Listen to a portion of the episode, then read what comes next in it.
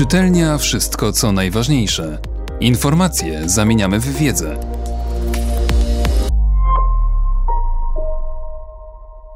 Ojciec Maciej Zięba. Czy zagraża nam sztuczna inteligencja? Sami nie wiemy, kim jesteśmy, ponieważ ogromne połaci ludzkiej egzystencji wymykają się wszelkim algorytmom i matematycznemu opisowi. Dlatego Choć zapewne można nauczyć komputery układania wierszy i melodii, nie wierzę w stworzenie sztucznej inteligencji w sensie mocniejszym, a więc zdolnej do odwzorowania pracy ludzkiego umysłu. Wierzę natomiast w rewolucję robotów. Gdy przeczytałem raport uznanych profesorów Vincenta Müllera i Niklasa Bostroma, którzy ankietując wielu ekspertów Doszli do wniosku, że w ciągu najbliższego pół wieku uda się ludziom stworzyć sztuczną inteligencję zastępującą człowieka, a przypuszczalnie uda się to uczynić już w ciągu najbliższych 20 lat, powróciło do mnie wspomnienie z dzieciństwa, z lat 60. Miałem 9 lat, gdy w czasie długich deszczowych wakacji sięgnąłem po maminę 13 bajek z Królestwa Lailoni dla dużych i małych, Leszka Kołakowskiego. Rzecz jasna, nie rozumiałem ich finezji oraz subtelnej ironii, lecz zapamiętałem jedną, która wówczas wstrząsnęła mną mocno, a teraz po latach wróciła. Bajka opowiadała o kamieniarzu Ajo, któremu począł rosnąć garb. Z czasem z tego garbu poczęły wyrastać kończyny, aż przekształcił się on w wierną replikę postaci kamieniarza. Jakby tego było mało, Garb począł utrzymywać, że to on jest prawdziwym Ajo, a ponieważ był bardziej agresywny i kłótliwy od pierwowzoru, przekonał o tym swoje otoczenie. Lekarze wymyślili zatem terapię, która zlikwidowała narośl, za jaką teraz uznano samego Ajo i pozostawiła przy życiu jego sobowtóra. Taki sam los stał się udziałem innych mieszkańców miasteczka i wkrótce całe miasto zostało opanowane przez garby sobowtóry mieszkańców. Ta alegoryczna powiastka, będąca w latach 60. aluzją do przemiany zwolenników sprawiedliwości społecznej i powszechnego wyzwolenia w swoją karykaturę, aparatczyków tłumiących wolność słowa i myśli przy użyciu czołgów oraz tajnych policji, zadaje jednak i bardziej ogólne pytanie o ludzką tożsamość – o rdzeń człowieczeństwa, oto coś, co czyni człowiekiem każdego z nas. Co będzie, jeżeli stworzone przez nas inteligentne garby sobowtóry okażą się bardziej agresywne i skuteczne w działaniu? Czy istnieje taki element, który pozwala odróżnić nas ludzi od naszych inteligentnych imitacji? A może ludzkie roszczenie o wyjątkowości jest bezzasadne i trzeba nam się pogodzić z dopisaniem zanikającego z czasem gatunku Homo sapiens do długiego szeregu australopiteków i neandertalczyków. Miałem zaledwie trzy lata, lecz wciąż dobrze pamiętam, jak szlochałem z rozpaczą, gdy na podbój kosmosu wyruszył pierwszy pasażer, pies Łajka. Płakałem, bo jak się dowiedziałem od taty, nie mogłem się pogodzić z faktem, że Łajka już nie wróci na Ziemię, pozostanie na orbicie na zawsze.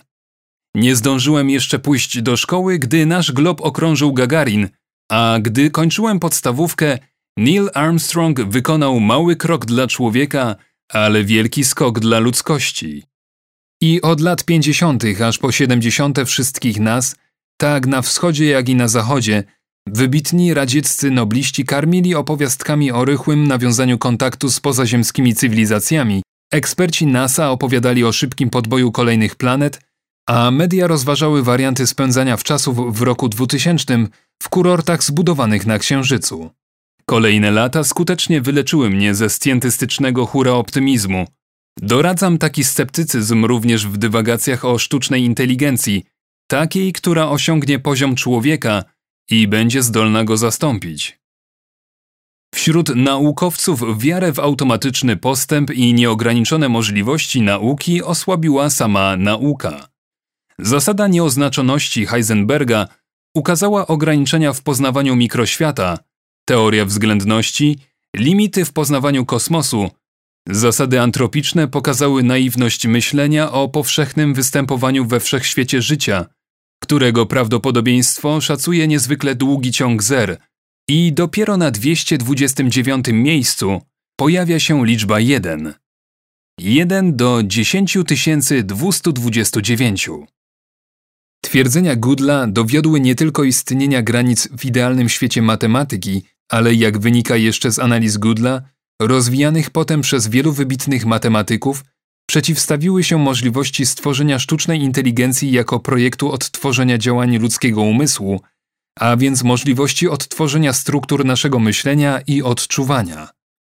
Większość matematyków jest także przekonana, że twierdzenia Goodla redukują lub wręcz obracają w niwecz tezę znacznie słabszą, a więc możliwość pełnego symulowania wyników pracy ludzkiego umysłu. Te ograniczenia, wpisane w samą strukturę matematyki, fizyki oraz kosmosu, sprzyjają mojemu sceptycyzmowi w myśleniu o tym, że przyjdzie nam żyć w Matrixie, czym stale straszą nas futurolodzy, twórcy fantazy i dziennikarze, ale też i genialny kosmolog Stephen Hawking oraz wizjonerski przedsiębiorca Elon Musk. Mojemu krytycyzmowi sprzyja także spojrzenie na parę ostatnich stuleci.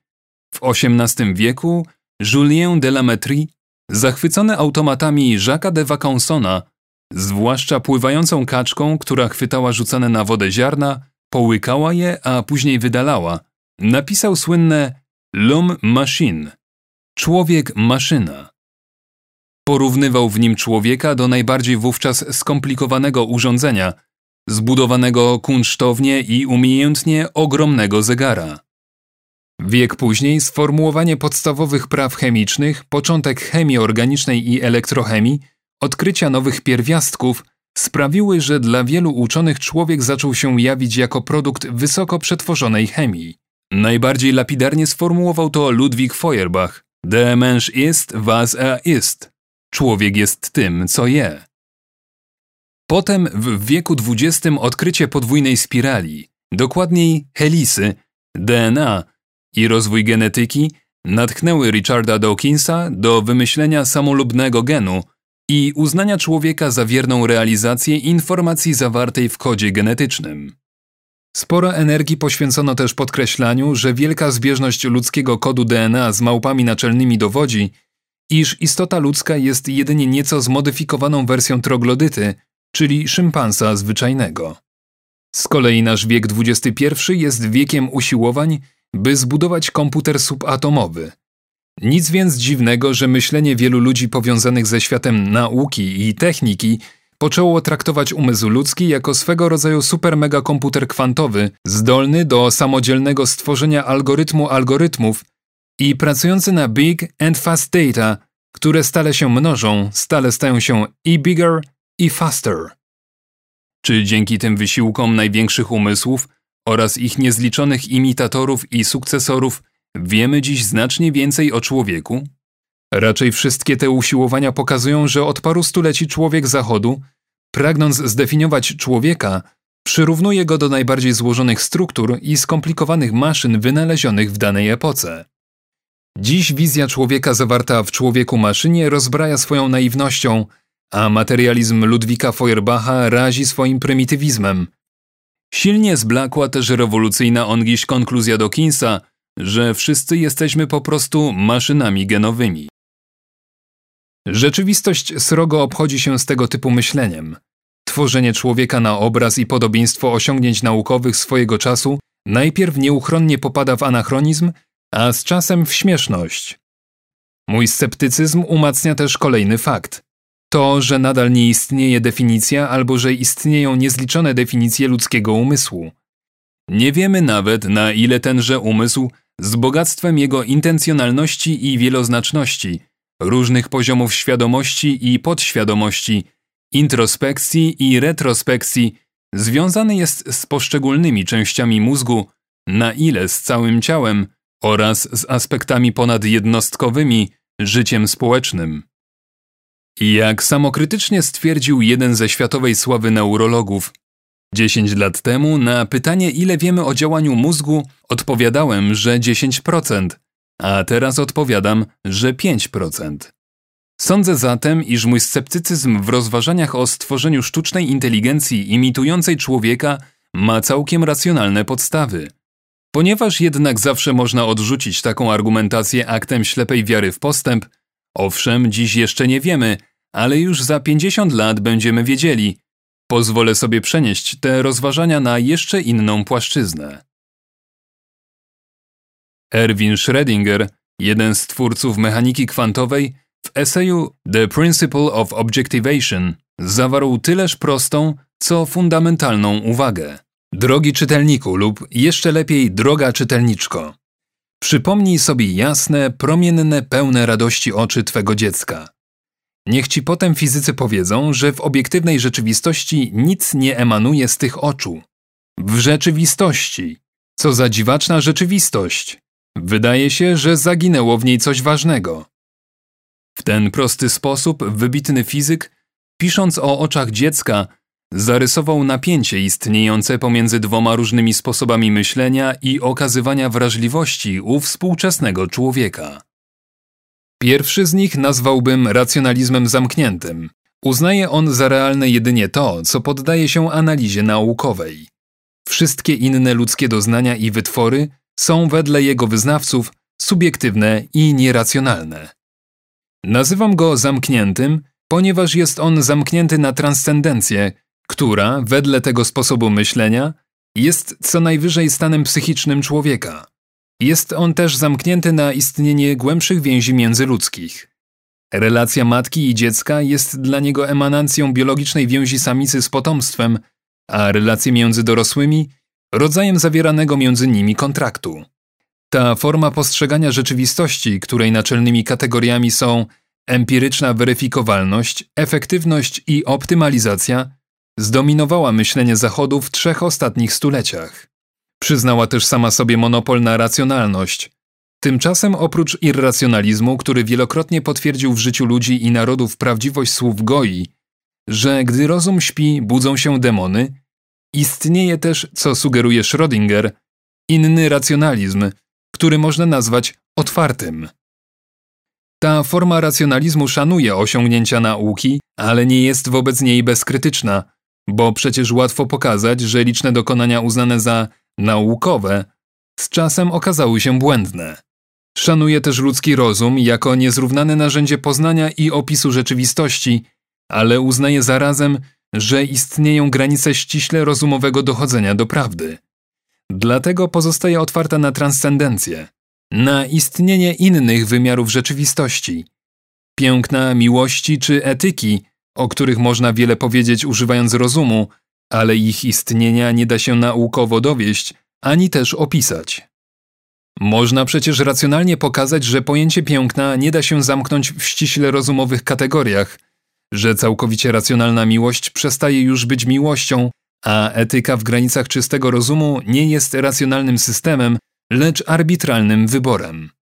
Czy twierdzenie, że koncerty brandenburskie są jedynie sumą zapisanych nutami dźwięków wywołujących poruszenie emocjonalne u pewnej części ludzkiej populacji jest naukowe?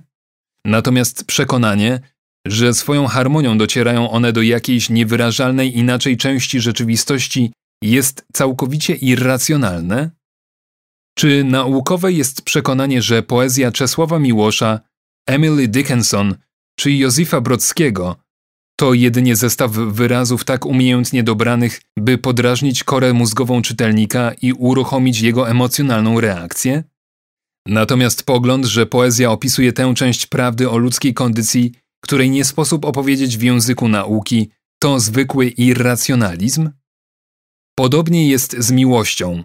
Czy pogląd, że głębsze relacje pomiędzy ludźmi to wyłącznie mniej lub bardziej świadoma erotyka zapewniająca przetrwanie gatunku, czego jednakowoż nijak dowieść naukowo się nie da, jest racjonalny, a irracjonalne jest przekonanie, że ludzie są zdolni transcendować swój egoizm, aby wzajemnie się obdarowywać przyjaźnią.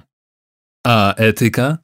Jak słusznie pokazał Kołakowski, równie racjonalny jak kantowski imperatyw, by czynić jedynie to, co mogłoby zostać prawem powszechnym, może być pogląd, że pragnę, by inni ludzie zawsze mówili prawdę, ale abym ja sam czynił to jedynie wtedy, kiedy to dla mnie korzystne. A prawa człowieka są przecież całkowicie arbitralną konstrukcją, której rozumowo w żaden sposób wywieść się nie da, co też i wielokrotnie podkreślali przedstawiciele kultur odmiennych od zachodniej.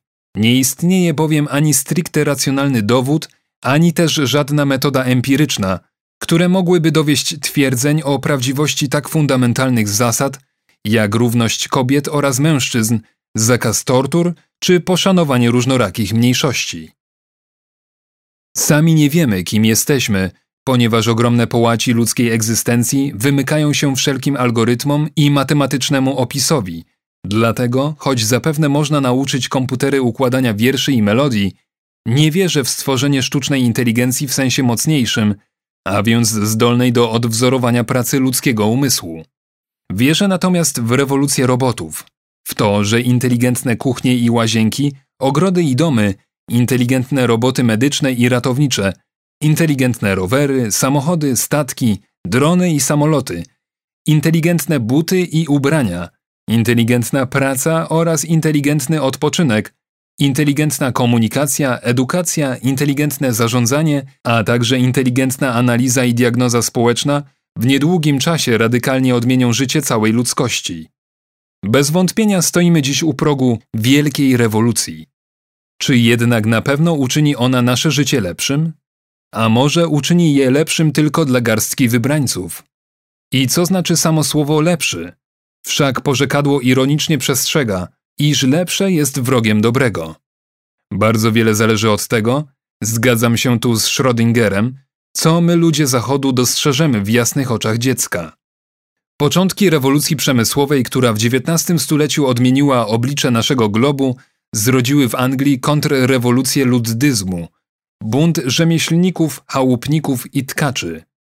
I można widzieć w niszczących krosnoluddystach groteskowy i anachroniczny ruch społeczny walczący z nieuchronnym postępem.